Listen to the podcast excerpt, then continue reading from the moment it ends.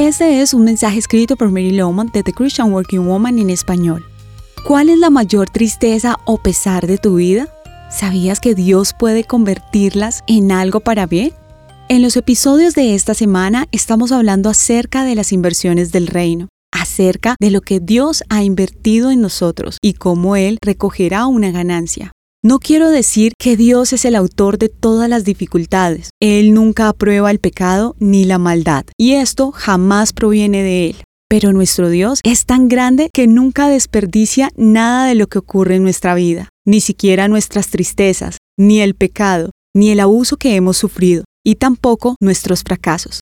Muchos estamos a favor de decir que Dios es bueno cuando pasan cosas favorables, si un amigo obtiene un empleo después de varios meses desempleado, Dios es bueno.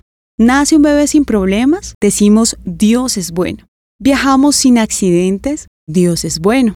Recibimos de vuelta un examen médico que confirma que el tumor es benigno y gritamos, Dios es bueno.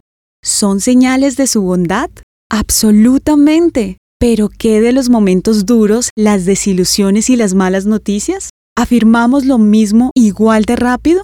Cuando la mujer de Job sugirió que maldijera a Dios por las dificultades que enfrentaban, Job respondió, Hablas como una necia. Si de Dios sabemos recibir lo bueno, ¿no sabremos recibir también lo malo? Sea lo que sea que te haya ocurrido o te esté pasando, o lo que te acontecerá en el futuro, todo puede convertirse en instrumentos que Dios usará para bien. Muchas veces he compartido que durante 10 años caminé lejos de Jesús y de su plan para mi vida.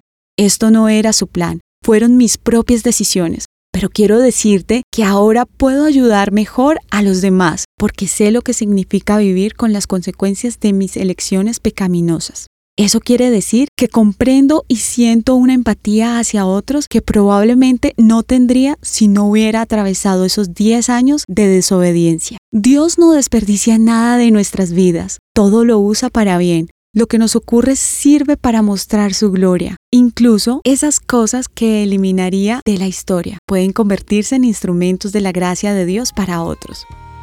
Encontrarás copias de este devocional en la página web de christianworkingwoman.org y en español por su presencia radio.com. Búscanos también en tu plataforma digital favorita. Estamos como The Christian Working Woman en español. Gracias por escucharnos, les habló Daniela Martínez, con la producción de Catherine Bautista.